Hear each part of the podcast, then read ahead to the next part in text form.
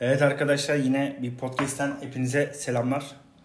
Dedik ki yine bugün teknoloji dünyasıyla konuşurken en kolay şekilde e, satış pazarlama üzerine nasıl bir e, sistemler, yazılımlar var bu konuyu tartışabileceğim. Yanında bir satış pazarlama uzmanı arkadaşım var. Sağ olsun artık benim yanıma gelenlere seninle podcast yapıyorum diye beynini yiyorum. Ve analiz raporlarına baktığımda Antalya'dan, İstanbul'dan dinleyicilere, herkese buradan biz Bursa'dan sevgilerimizi gönderiyoruz. Ahmet merhaba kardeşim. Merhaba. Nasılsın? İyiyim teşekkür ederim. Sen nasılsın abi? Ben deyim. Çok teşekkür ederim. Ahmet e, sen kimsin? Ne iş yapıyorsun? Önce bir ee, kısaca şirket bahsetmek... bilgilerini vermeyebilirsin. Sana kalmış. Sorun değil. Kısaca bahsetmek gerekirse adım Ahmet. Bursa'da doğdum büyüdüm. Bursa'da yaşıyorum. Ee, sivil toplum çalışmayla uzun yıllar ilgilendim. Ondan sonrasında şimdi pazarlama üzerine, yurt dışı satış üzerine otomotiv sektöründe çalışıyorum.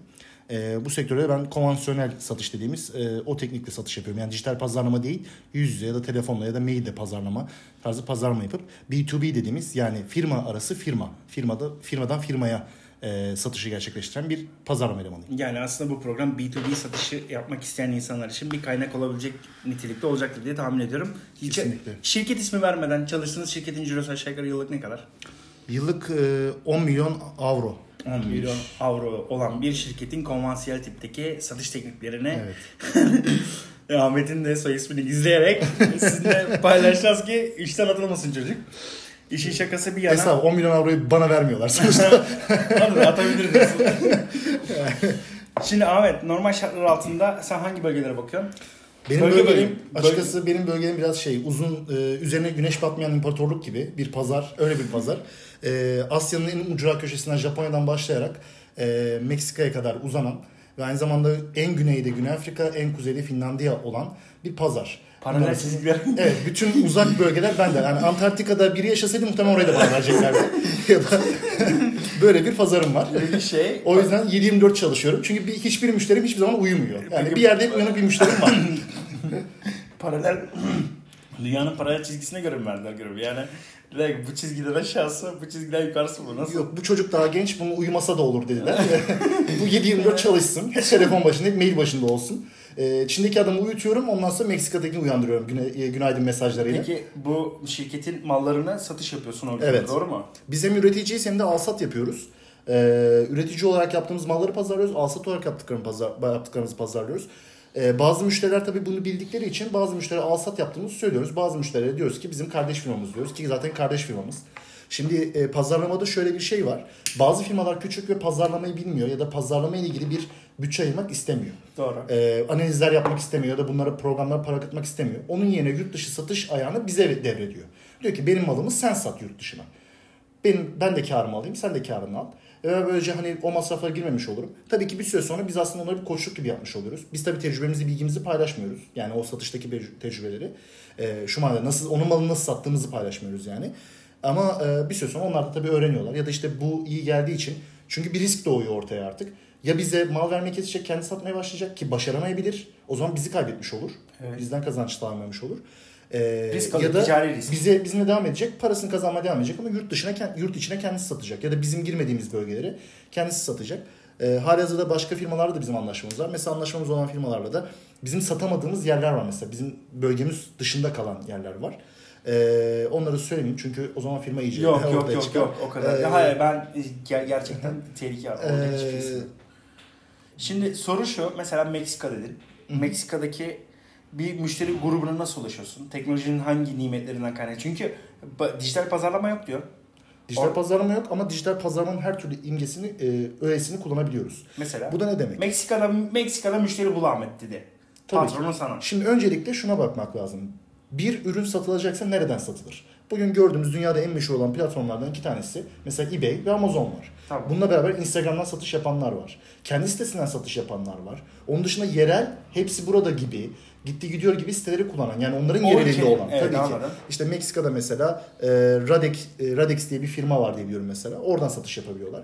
Ama çoğunlukla baktığımızda Latin ülkeleri yani İspanya gibi ülkeler Amazon kullanıyorken İngiliz dili konuşanlar, Fransız dili konuşan ülkeler ise daha çok eBay kullanıyorlar. E, Almanca e, konuşanlar eBay kullanıyorlar. Uzak Doğu'ya baktığımızda ise onlar Alibaba'yı e, daha çok kullanan e, gruplar. Yani aslında dünyada 3 tane bölgelere bölünmüş şekilde büyükbaş dediğimiz e, dijital platformlar var. Şimdi bunlara bakarken e, bizim aradığımız ürün ne? Mesela diyelim ki e, bir e, ne diyelim e, yan basamak diyelim evet. mesela. Yan basamak İngilizce'de side step.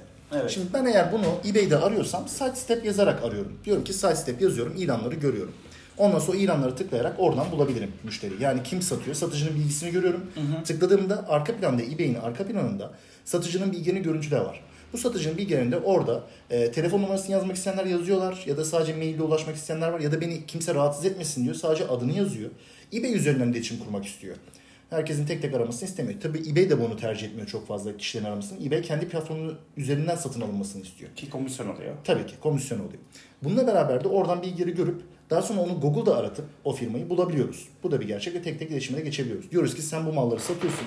Sidestep satıyorsun. Biz de sidestep üretiyoruz. Bizim malımızda satar mısın? İlgini çeker mi diye. Ona görselleri atıyoruz. Önce bir tanışma maili yolluyoruz. Merhaba biz böyle bir iş yapıyoruz. Sizinle iletişime geçmek istiyoruz. Ee, bu maili işte cevaplarsanız ben de size katalogları gönderebilirim. Şimdi teknolojinin burada bazı sıkıntıları var. Güvenlik sıkıntıları var. Bunlar nedir? Bir mail attığınız takdirde eğer link koyarsanız ilk maile ya da bir ek koyarsanız bir e, öğe eklerseniz o mailin karşı tarafa ulaşmama e, durumu var. Ya da spam e, box'a düşebiliyor. Peki şey kullanmıyor musunuz? Mesela örnek veriyorum bugün Trendyol işte hepsi burada e, birçok sistem aslında kendi mail serverlarını kullanmazlar. Evet. Yani çünkü mail server kurmak hem ciddi bir iş hem pahalı bir iştir. Onun yerine ne yapıyor? Örnek veriyorum Google Cloud platformun mail servisini gönderiyor. Senin mailinin gerçekten gidip gitmeyeceğinin garantisi Google'da oluyor. Benimkin, e, bizimkinin de e, garantisi Outlook'ta. Genelde Outlook kullanıyoruz tamam. zaten. Siz o zaman şeyde Microsoft 365 evet. kullanıyorsunuz. Aynen. Microsoft 365 kullanıyoruz. Ama bu yine de bazı yerlere sorun olabiliyor. Bazen kendi müşterimizde de olabiliyor. Mesela bizim müşterimiz bazen kendi online muhasebe programları üzerinden bize sipariş yolluyorlar. Bu sipariş benim spam box'ıma düşebiliyor. Halbuki müşterim ben biliyorum. Yıllardır çalıştığım müşterim. Ama onların sisteminden geldiği için, bir robot aracıyla geldiği için bu sisteme düşmeyebiliyor. O yüzden riski minimize etmek açısından, bu tabi bu arada kesinlikle gitmez demiyorum, gidebilir. Ama riski minimize etme açısından düz yazının olduğu bir mail gönderiyoruz öncelikle. Zaten hatta bizim imzamız var. Güvenilirliği sağlayabiliyoruz. Fotoğraf koyuyor mu? Fotoğraf da koymuyoruz. Evet çünkü, çünkü o da şey problem. Yani evet. herhangi bir e, megabayt artırıcı, attachment olacak hiçbir şey koymuyoruz. Belki mailimizin imzası bir problem olabilir yani. Onun görsel olması bile problem olabilir.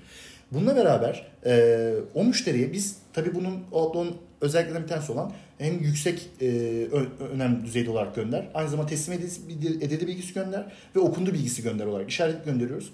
Kişi okuduğunu anladığımız an telefona sarılıyoruz hemen. Diyoruz ki siz bizim mailimizi almışsınız, okudunuz, ilginizi çekti mi? Ne düşünüyorsunuz? Sizle bu konuda konuşabilir miyiz? Bir online meeting yapabilir miyiz? Online meeting araçları da işte Skype olur, Teams olur, ya da işte bunun yerine ya geçebilecek başka mevzu müşteriye Müşteriye ulaşma. Ulaşma. Şimdi müşteriye ulaşma sürecine dönecek olursak. Şimdi site step satan birine ulaştığımızda Instagram'dan yazabiliriz. Mesela bir firmayı bulduk. Firmanın adı... Şimdi bu bahsettiğim programın aşağı yukarı ücretini biliyor musun? Yani çok böyle net kuruş kuruşuna değil. Hangisinin? Mesela site step e, bilgilerini veren. Mesela bu yok. Bu şu an ben şey anlatıyorum. Ee, şu an e, normal düz arama. Yani bir Tamam ben şu anda bulma. bireysel anlamda eBay'e girdim, bir satıcıya ulaştım. Evet. Satıcıya ulaştığım şekildeki bilgilerle konuşuyoruz. Aynen. Okey ben perakendeciyim ve perakende olarak aslında eBay'e ben satıyorum Meksika'da ve Meksika'daki toptancı diyorum ki e, şeye girin çok güçlüyüm adamdan da iyi sipariş çekiyorum. Hiçbir portala girmeyeceksin. O adama nasıl ulaşıyorsun? O adama ulaşmak ise biraz daha işte o zaman mail sistemi oluyor. O zaman da şunu kullanabiliyoruz çoğunlukla. E, Google Maps'te kullanabiliyoruz. Google Maps'e yazdığınızda sokak, ama sokak, o zaman sokak, sokak, sokak arama gibi oluyor. sokak sokak ama genelde e, şehre böyle genelden baktığımızda işte teknoloji ama dünyasının acımasızlığı acımasızlığı mal satmak için nelere uğraşıyoruz. Google Maps'e sokak sokak yürüyoruz. Ama orada da sites'te bir şey yaramaz. Neden? Çünkü Meksika dediğimiz yer İspanyolca kullandığı için, genelde isimler İspanyolca kaydedildiği için Orada side step yazmak da pek bir işe yaramaz. Orada o zaman genel bunu yazanı. Yani nedir? Auto accessories yazmak yerine auto, e, auto accessorios ya da işte accessorios de coche mesela yazıyoruz. Yani İspanyolca yazarak orada arıyoruz ve önümüze bir sürü yer çıkıyor. Google'da onların iletişim bilgini alarak oradan da yollayabiliyoruz. Ve bu bize şunu kazandırıyor aslında Google'da yaptığımızda bunu Google Maps'te. Sokak görünümüne geldiğimizde dükkanın büyüklüğünü görebiliyoruz. Çünkü iletişim kurarken sizin için önemli olan büyük bir firmayla mı iletişim kuruyorum, küçük bir firmayla mı iletişim kuruyorum. Doğru. Eğer web sitesi yoksa. Ama sokak görünümüne indiğimizde bakıyoruz. Yani 10 metrekare bir dükkan. Bu dükkan ne ithalat yapabilir? Peki şöyle bir şeyle karşılaştın mı? Hiç merak ettiğim için soruyorum. 10 metrekare dükkan ama bir adam bir internet sitesi yapmış. Mükemmel. Öyle bir şey yok. Kesinlikle. Kesinlikle var. Peki öyle bir yaklaşım oluyor sizde? Özel yaklaşım bir şansımız deneyelim oluyor. Yani bir deneyelim ne olur ne olmaz. Belki hani dükkan eski dükkanı gösteriyordur. Google Maps'te yanlış hareket, haritalandırma vardır. Doğru. Belki dükkanı büyütmüş,tür Arkada bir fabrika açmıştır. Hani o yüzden yine de ulaşmak gerekiyor. Ama web sitesi bize çok büyük bir e, örneklem sağlayabiliyor. Yani görünüş sağlayabiliyor. E, bu anlamda açıkçası Türkiye çok ön planda. Çünkü bizim web sitelerimiz gerçekten iyi. E, yurt dışında çok iyi web siteleri var ama genel olarak baktığımızda oradaki firmalar web sitesine çok önem vermiyorlar. E, gerçekten arama çok e, zor. Bir ürüne tıkladığınız takdirde uzun bir süre yanıyor. O yüzden de biz ne yapıyoruz? eBay'i kullanıyoruz genellikle. eBay en garanti satış platformu. Çünkü eBay'de satıyorsa bir insan tüm dünyayı satıyor demektir. Şimdi Satıyorsa da şey aslında bu- bir, bir- güzel bir podcast konusu konusu söyledin. Mesela Türkiye, biz şimdi şöyle hissediyoruz konuyu. Normal mantığı, mantığı anlatıyorum. Diyelim ki senin e, server'ın sunucuların Denizli'de. Hı hı. Senin internet siten alsan Denizli'de çalışıyor. Evet. Aynı bir uçak yolculuğu gibi düşün. Çin'den buraya nasıl uzaksa, Çin'den bir kişi senin internet sitene girdiğinde aslında çok uzun süre alıyor. Çünkü o kendi bilgisayarıyla, internetiyle Denizli'ye bağlanmaya çalışıyor. Evet. İşte bunun için eee CloudFront gibi sistemler var. Yani dünyanın her yerine senin verilerini başka sunuculara kopyalama ve oradan hızlı erişme. eBay dediğimiz sistemler de tam olarak bunu Evet. kullanıyor.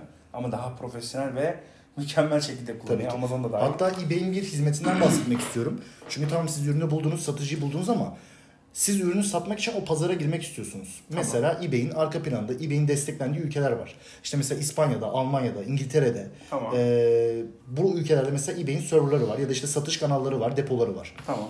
Şimdi eBay'e girdiğinizde Zik Analitik dediğimiz bir program var. Zik Analitik Z-I-K diye yazılıyor. Zik Analitik dediğimiz bir program.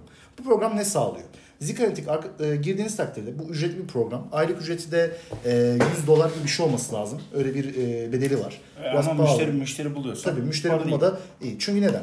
Girdiğinizde Product Search dediğimiz bir kısım var. Tamam. Product Search kısmına eğer İngiltere'de aratıyorsanız side step yazdığınızda o ülkedeki e, arama yapan yani o ülkedeki e, side step satan e, ebay.co.uk üzerinden side step satan bütün satıcıları getiriyor. Bu satıcıların yıllık satış rakamlarını getiriyor, aylık satış rakamlarını getiriyor ve satış fiyatını getiriyor. Bu adam kaça satıyor? Burada siz şunu görebiliyorsunuz. Bakıyorsunuz diyorsunuz ki bu ürün aylık işte 1000 adet satmış.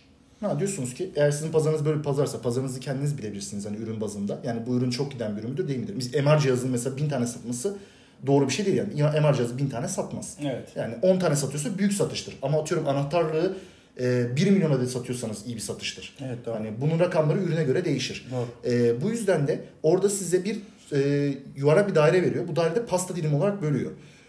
Ebay.co.uk üzerinde bu ürünü satanların pazar payı yani bundan en çok kim kar elde ediliyor? Diyor ki orada işte A firması %67 oranında ciroya sahip. Ondan sonra o A firmasına giriyorsunuz. Diyorsunuz ki bu adam kaça satıyor?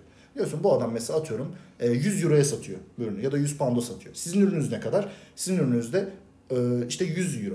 Şimdi bu durumda baktığınızda şunu ölçebiliyorsunuz. 100 euro artı bu adamın e, ben göndereceğim gümrük vergisi, nakliye belgesi, o belge, bu belge, o masraf, bu masraf, vergiler derken bu fiyat çıkacak belli bir noktaya. Tabii ülke ülke değişiyor bu vergiler. Evet, doğru. Diyorsun ki e, bu adam 100 euroya satıyor. Yani demek ki bu alışı düşük. Hani 30 euroya falan alıyor belki. 35 euroya alıyor. Benden 150 euroya alacak, satacak. Almaz. Almaz. O yüzden ne yapıyorsunuz? Diyorsunuz ki bu ürün bu pazarda girmek için enerji harcamaya gerek yok. Bunun yerine o kişinin satıcının listesine, e, liste- listesine giriyorsunuz. Bakıyorsunuz bu adam başka ne satıyor. Ya da bu kadın. E, cinsiyetçilik de yapmıyor. Kadınlar da evet, evet, evet, evet. Sosyal mesajımız da olsun. evet, evet. Ee, Önemli şeyler. Aynen. O satış yaptıktan sonra onun kanalında bakıyorsunuz diyorsunuz ki ya bu şey de satıyor aslında. Ee, işte anahtarlık da satıyor. Kaça satıyor anahtarlığı? 5 euroya satıyor. Yüksek fiyat. Diyorsunuz ki ben kaça satarım buna? 50 sente satarım. 50 centlik şey gönderdiğimde kargo ücretini falan bin toplu tabii bu arada düşünüyoruz bunları. 100 adet 200 adet için düşünüyoruz. Bir kutu gönderdiğinizi düşünün. Bu adam benden bunu 1 euroya almış olur. 1 euro alırsa üstüne 4 euro kar koymuş olur. Alabilir mi? Alabilir. Ben bununla iletişime geçeyim. İşte burada pazarlama yani avlamak kız avlama kısmı başlıyor. Evet. Yani diyorsunuz ki artık bu kişiye yürüyebiliriz. Ee, ondan sonra o kişiye yürüdükten sonra eğer anlaşma yapılırsa siz satışınızı yapıyorsunuz. O ilanına koyuyor ve siz düzenli olarak ona ürün göndermeye başlıyorsunuz. Amazon'da da bu işlem böyle işliyor. Zik Analytic eBay için Amazon'da bir program var Helium 10. Bu da yine aynı mantıkla çalışır. Yine Product Search kısmı vardır. Oradan aylık satışları görebilirsiniz. Satış fiyatlarını görebilirsiniz. Arayüzü farklıdır ama aynı sonuçları verir. Ya mantık Orada da aynı. mantık olarak Aynen. aynıdır. Orada da satışınızı yapabiliyorsunuz. Ve orada da ulaşmış oluyorsunuz. Zor olan müşteri şu. eBay yok. internet sitesi yok. E, mağazadan satıyor ama deli gibi satıyor. O yüzden bu kişiye nasıl ulaşırsınız? Bu kişiye de ulaşmanın yöntemi Facebook, Instagram kanallarını kullanmak. Facebook'taki takipçi sayısına bakabilirsiniz. Takipçi sayıları Facebook'ta şişirilmiş olabilir. Instagram'da bu daha fazla ama Facebook'ta pek rastlanmıyor. Ee, Instagram'da kesinlikle takipçi fa- e, şey olabiliyor. Bunda da farklı Instagram Tabii, tabii, programlarıyla tabii. onun Tabii, gerçek bir e, takipçi mi yoksa bot takipçi mi olduğunu küçük, küçük bir anlayabiliyorsunuz. anlatayım mı sana? Çok Tabii küçük. ki. Evleneceğim zaman benim bir tane arkadaşım bir damadın nasıl 1500 takipçisi olur diye 5000 takipçi göndermişti bana. Bugün telefonum kilitlendi o arkadaşım yüzünden. Ben mevzuyu da anlamıyorum. Niye insanlar beni bu kadar takip ediyor ama hepsinin bot olduğunu hala şey yani bir, bir 3-5 gün sonra öğrendim demediğimi bırakmamıştım. Evet kardeşim. Ondan sonra Facebook üzerine mesela yorumlara bakabilirsiniz. Facebook'un da satış kanalı var bu arada. Facebook'un da satış eklentisi var. Oradan da satış yapabiliyorlar. O satış kanalında da ulaşabiliyorsunuz. Ve aynı zamanda o satış kanalında kimlerin yorum yaptığına baktığınızda ilgi var mı, alaka var mı? Ee, bir de Facebook size mesajlara cevap verme sıklığını da gösteriyor. Evet doğru. Bu firma bir saat içerisinde mesajlara dönüş yapıyor dediğinizde ha diyorsunuz ki bu firma aktif olarak online'ı kullanan bir firma. Satış yapan bir firma. O yüzden o firmaya da ilerleyebiliyor. O firmaya da ilerley- ilerleyebiliyorsunuz. Instagram'da da yine aynı şey geçerli. Instagram'da da o zaman müşteri tavrında şöyle bir şey yapabiliyorsunuz. Müşteriden müşteriye de gidebiliyorsunuz. Çünkü genelde aynı sektörde olan firmalar birbirini takip ederler. Eğer bir müşteri bulduğunuzda A firmasını, takipçilerine baktığınızda ya da takip ettiklerine baktığınızda o takip kanallarından da ulaşabiliyorsunuz. Ulaştınız bazen firmaların alt yetkililerine yani alt yetkiliden ziyade personele ulaşıyorsunuz. Peki bunların patronuna ulaşmak nasıl oluyor? Bunun için de firmayı internette haberlerde kısmında aratabilirsiniz. Bir patronun bir demeci varsa, bir şey varsa onu aldıktan sonra LinkedIn'e kopyalıyorsunuz. LinkedIn'de ulaşıyorsunuz. LinkedIn premium hesabı alabilirsiniz. Premium hesabından e-mail gönderebilirsiniz. Patrona direkt ulaştığınızda onunla da yine işi bağlayabiliyorsunuz. Çünkü LinkedIn iletişim kurma anlamında daha profesyonel bir platform. Evet doğru.